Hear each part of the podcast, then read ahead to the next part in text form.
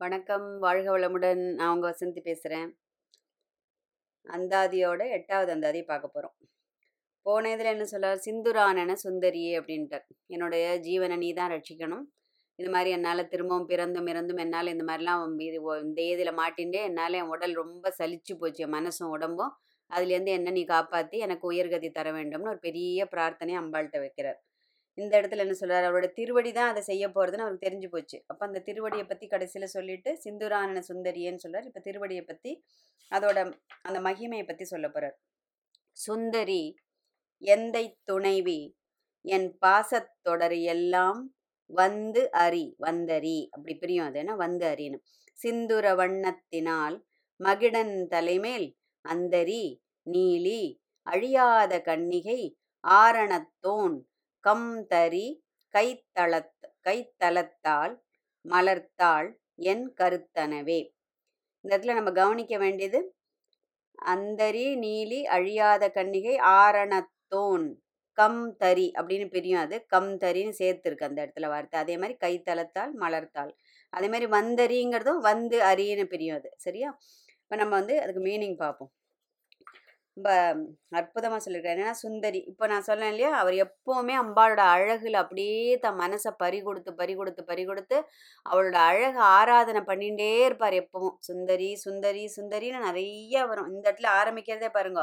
சுந்தரி அப்படி அழகு செல்ல குட்டியாக இருக்கா அம்பாள். அப்போ சுந்தரி எந்தை துணைவி அப்படிங்கிறார். எந்தை அப்படின்னா யார் இந்த இடத்துல? என் தந்தை. அதுதான் எந்தை. யார் என் தந்தை? பரமசிவன்.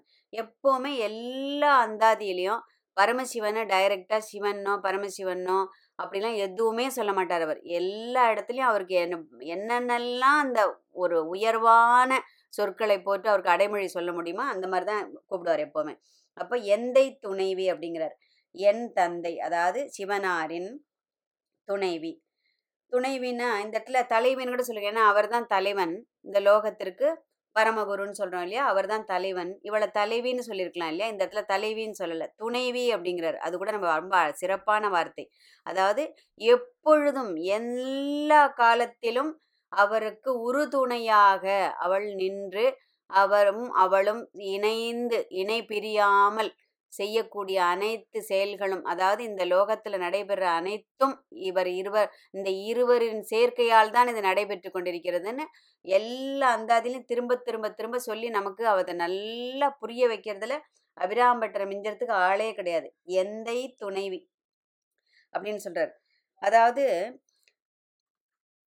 என் பாசத்தொடரை எல்லாம் இந்த இடத்துல பாசத்தொட பாசத்தொடர் அப்படின்னா பாச விலங்கு. தொடர்னா இந்த இடத்துல விலங்குன்னு அர்த்தம். அதாவது நமக்கு இந்த பாசம்ங்கிறது என்ன ஆயிடுறது? எப்பவும் நம்மளை எல்லா துன்பத்திற்கும் காரணம் ஆசையே. புத்தர் சொல்லிட்டு போயிருக்காரு இல்லையா? நம்மளோட எது எப்படி இப்போ வேணாலும் நீங்கள் பார்க்கலாம். என்ன ரூட் காஸ் போட்டு பார்த்தாலும் நம்மளுடைய சங்கடங்களுக்கும் துன்பங்களுக்கும் முக்கியமான காரணம் அட்டாச்மெண்ட் நம்ம அந்த பொருள் மேல் இல்லைன்னா அந்த ஜீவன் மேல் அந்த உறவு மேல் ஏதாவது ஒரு பொருள். எதுக்கு எதுக்கு மேலே நம்ம அட்டாச்மெண்ட் வச்சுருக்கோமோ அந்த பொருளுக்கு இல்லை அந்த நபருக்கு ஏதாவது ஒரு ஆபத்து ஏற்படும் போது இல்லை இல்லை நான் என் மேலே நான் வச்சுருக்கிற பற்று இல்லையா? என்னோட ஈகோ யாராவது டச் பண்ணும்போது எனக்கு என்ன ஆகிடுறது பயங்கரமாக கோவம் வருது. அப்படி சீண்டி விட்டு விளையாடி பார்க்க அப்படி விளையாடுறது அப்படிம்பாரு. அப்போ அதாவது அந்த போயிட்டு உள்ள அப்படி நம்ம டச் பண்ணும்போது என்ன ஆகிடுறது அப்படி சிலுத்துண்டு வருது நம்ம கோபம் இல்லையா? உள்ள அது வரைக்கும் அப்படியே மலைப்பாம்பு மாதிரி அது இருந்துட்டு இருக்கும் அப்படியே சைலண்ட்டாக அப்படி போயிட்டு ஏய் இவன் என்ன என்ன வந்து சொல்றது? எப்படி என்ன சொல்லலாம்? நான் நான் அதாக்கும் நான் இதாக்கும். அப்படி நமக்கு இப்படி சி அப்படியே வ- சிலுத்துண்டு வருதா இல்லையா? இவன் எப்படி என்ன சொல்லலாம்? இவன் எப்படி என்கிட்ட இந்த மாதிரி நடந்துக்கலாம்? இவன் எதுக்கு என்ன இப்படி? எல்லாம் ஏன்னா எனக்கு அது பாதிக்கப்படுறது. அப்போ நான் என்மேல் வைத்திருக்கிற அந்த பற்று. அப்போ எல்லாவற்றிற்கும் மூல காரணம் பாசம் பந்தம். அந்த பாசமானது ஒரு விலங்கு. அதுதான் பாசத்தொடர் அப்படின்னு இந்த இடத்துல உபயோகப்படுத்தியிருக்கார். அதாவது இந்த ஜீவராசிகளை வந்து பசுன்னு சொல்லுவா எப்போவுமே. எல்லா ஜீவன்களுக்கும் பசுன்னு ஒரு பேருண்டு அந்த பசு வந்து பாசத்திற்கு கட்டுப்பட்டதுன்னா அவ்வளோதான் பந்த பாசத்தில் அந்த ப அந்த கட்டு வந்து அது அப்படியே இருக்கின்றோம். தலை அப்படின்னு சொல்லிட்டு பேர். ஆனால் அந்த பாசத்தினால கட்டுப்படாத பசு இருந்ததுன்னா அந்த பாசத்திலிருந்து விடுபடுவதே அதற்கு முக்தி. அப்போ அந்த பரபிரம்மமாகிய அந்த பத்தி என்ன பண்ணுறது அது எந்த பந்த பாசத்துக்கும் கட்டுப்படாது. ஏன்னா அதுக்கு பந்தமும் கிடையாது பாசமும் கிடையாது. விருப்பு வெறுப்பற்ற சூக்ஷ்ம ரூபம். இல்லையா? அந்த பந்த பாசம் இல்லாமல் அந்த ஜீவராசிகள் அந்த பசுவோட சேர்ந்ததுன்னா அதுதான் பாப்ப விமோச்சனம். அது பசுவோட முயற்சினால ஒரு நாளும் நடைபெறாது. பசுனா இந்த இடத்துல ஜீவராசிகள். அந்த ஜீவன்களோட முயற்சியினால் ஒரு நாளும் இது நடைபெறாது. ஏன்னா நம்ம வேணா பேருக்கு சொல்லுவோம். அதெல்லாம் எனக்குலாம் ஆசையே இல்லைப்பா. எனக்கு அதெல்லாம் அட்டாச்மெண்ட்டே கிடையாது. எனக்கு இந்த மாதிரி எனக்கு என் பொருளோட கிடையாது வீட்டோட கிடையாது காரோட கிடையாது என் ப பசங்களோட கிடையாது ஆம்பளையனோட கிடையாது பொண்டாட்டியோட கிடையாது. நம்ம வேணா பட்டியல் போடலாம். ஆனால் அது சுத்த பொய். யார் சொன்னாலும் அது நான் சொன்னாலும் நீங்கள் சொன்னாலும் இன்னொருத்தர் சொன்னாலும் அது ஜீவன் முக்தர்களுக்கு மட்டும்தான் சாத்தியம். இப்போ மகாபிரிவா ராமகிருஷ்ண பரமஹம்சர் ஏன்னா ராமகிருஷ்ண பரமஹம்சர்? தன்னுடைய மனைவியை காளியாக பார்த்தாராம். அதாவது அம்பாள் சுரூபமாக பார்த்தாராம். பார்க்குற அனைத்தும் காளி சுரூபமாக பார்த்தாராம். அதாவது நீருண்ட மேகம் அதாவது இந்த மழை மேகத்தை பார்த்தா அவர் அப்படியே அந்த தியான நிலைக்கு போயிடுவார் சமாதி நிலைக்கு போயிடுவாராம். ஏன்னா அதில் காளியை பார்ப்பாராம். வெள் வெண்மை நேரத்தில் கொக்கு பறந்ததுன்னா அதை பார்த்தாருன்னா அப்படி காளியை நினச்சின்னு அப்படி. அப்போ காணும் பொருள்கள் எல்லாம் அம்பாள் சுரூபம். நம்மளால அந்த மாதிரி இருக்க முடியுமா? கண்டிப்பாக முடியாது. நமக்கு நம்ம குழந்தைகள் பேரில் ஆம்பளையன் பேரில் பொண்டாட்டி பேரில் அம்மா பேரில் அக்கா பேர்லன்னு பாசம் எப்பவும் இருந்துகிட்டே இருக்கும். பொருள் அந்த மாதிரி என் வீடு என் தலாணி என் தட்டு என்னோட கார் என்னோட ஸ்பூன் நான் சாப்பிட்ட தட்டில் தான் சாப்பிடுவேன். என்னோட பெட்ஷீட் தான் நான் போத்திப்பேன். என் தலாணியில் படுத்தா தான் எனக்கு தூக்கம் வரும். அப்போ எந்து எந்து அப்போ இந்த பாசத்துலேருந்து நம்ம என்னைக்கு விடுபடுறது? அப்போ நம்மளால் இது சுத்தமாக முடியாது. அப்போ என்ன ஆகும்? என் பாசத்தொடரையெல்லாம் வந்து அறி அப்படிங்கிறார். அதாவது வந்து அதை முழுமையாக ஃபுல்லாக ரூட் ரூட்டோட அதாவது வேரோட அதை நீ தான் அதை போக்க வேண்டும் அப்படிங்கிறார். சிந்துர வண்ணத்தினால் திரும்ப வந்துடுத்து பாருங்க. சுந்தரியும் சிந்துர வண்ணமும் அவரோட அப்படி அதை கேட்டு கேட்டு நாளைக்கு நம்மளும் அந்த மாதிரி மாறணும்னு என்னோட ஒரு பெரிய ஆசை. உங்கள் எல்லாருக்காக நானும் வேண்டிக்கிறேன். அதாவது அம்பாள் அந்த சிந்துர வண்ணத்தில் எப்போவுமே பார்த்துட்டு இருப்பாரு. மகிடன் தலைமேல் யார? மகிஷாசுரனை வதம் பண்ணுற அம்பாள். எதற்காக? அவனுடைய அந்த அறியாமை அந்த அக்ஞான இருட்ட இருட்டினால் அவன் என்ன பண்ணுறான் அவனுக்கு அந்த பாசம். இப்போ இப்போ ரெண்டு பேரை முதல்ல பார்த்துருவோம் மகிடன் தலைமேல் அந்தரி. அந்தரினா இந்த இடத்துல யாரு? அபராகாசத்தில் உறைபவள். ஆகாசத்தில் வசிப்பவள். அந்தரி. நீலி.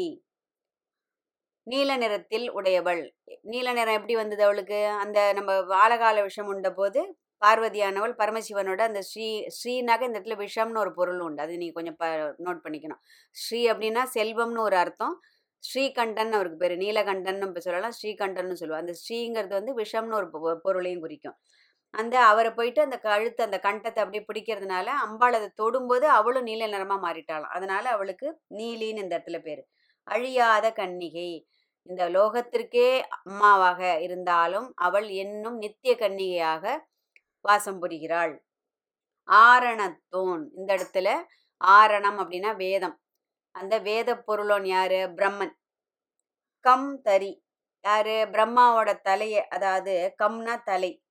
தரினா தரித்து தாங்கி கொண்டிருப்பவள் தரித்து கொண்டிருப்பவள். தலைங்கிறது இந்த இடத்துல கபாலம்னு எடுத்துக்கலாம். கைத்தலத்தால். இப்போ இதுக்கு மகிடன் தலை மேலும் இந்த ஆரணத்தோன்னு இப்போ ரெண்டுத்தையும் நம்ம கம்பேர் பண்ணுவோம்.